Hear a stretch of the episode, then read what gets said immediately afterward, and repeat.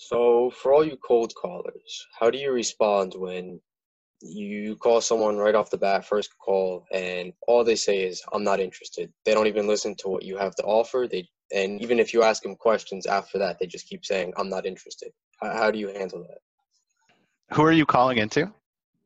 Uh, restaurant owners. Ah, that's how I started. Yeah, I worked at Yelp when I was 22 years old, and that was my first like three months. Was just I'm not interested. Um, you have to pattern interrupt with those people. You're never going to convince someone that just said that that they are interested, right? So like, I would say something like, "Oh, there's a giraffe on the roof," and they'd be like, "What?" I was like, "Oh yeah, I thought we were just saying things that didn't matter." I'm Patrick, by the way. Nice to meet you or That- something like that. Just like, just something crazy. Like, and Reed, you can attest to the crazy shit I say on the phone, but you, you, you have to be weird with people like that because they're not going to respond to, why are you not interested? That's going to make them angry and they'll either hang up or yell at you. So never say why. Um, if you listen to Chris Voss at all, he talks about how the word what can be really powerful. So even like, if you want to be more uh, standard, you can say, what makes you say that? that could even maybe lead to a better conversation. Uh, the word what in general is really powerful. Or a mirror could be helpful. You're not interested?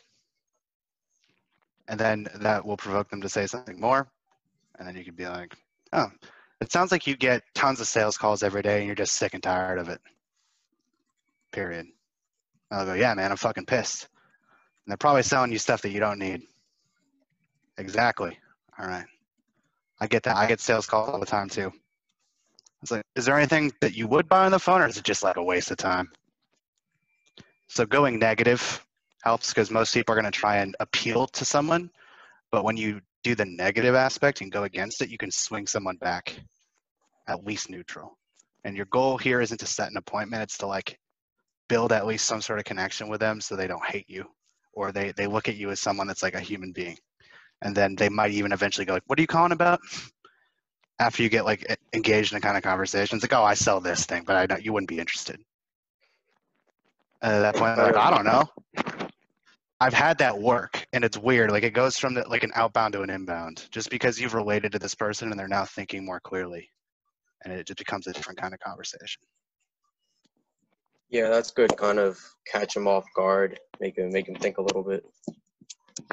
And one other thing I would, um, I have done in the past, and it has worked, and it's going off of a bit of what Patrick was talking about earlier about the personalization. But you know, ha- have some like a few personalized questions or like something.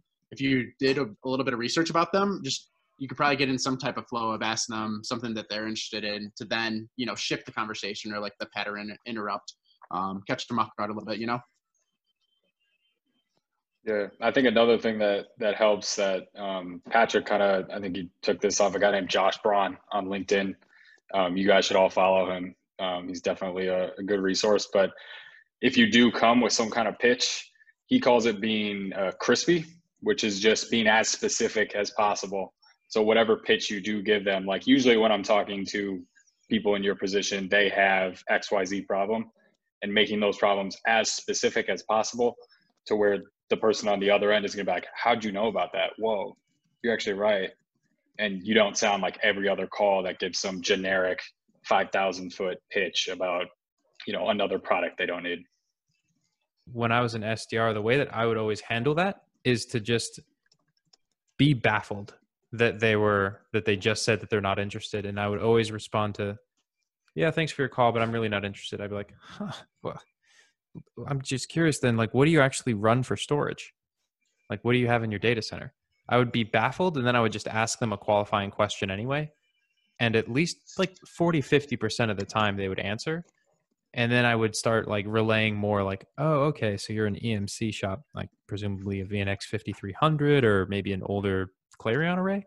So then I would start like leveraging things that I actually knew about the industry, kind of like Reed. You have very specific questions. Well, if you know based on their answers, like very specific pain points they might have, then you can like follow up those qualifying questions with stuff like that.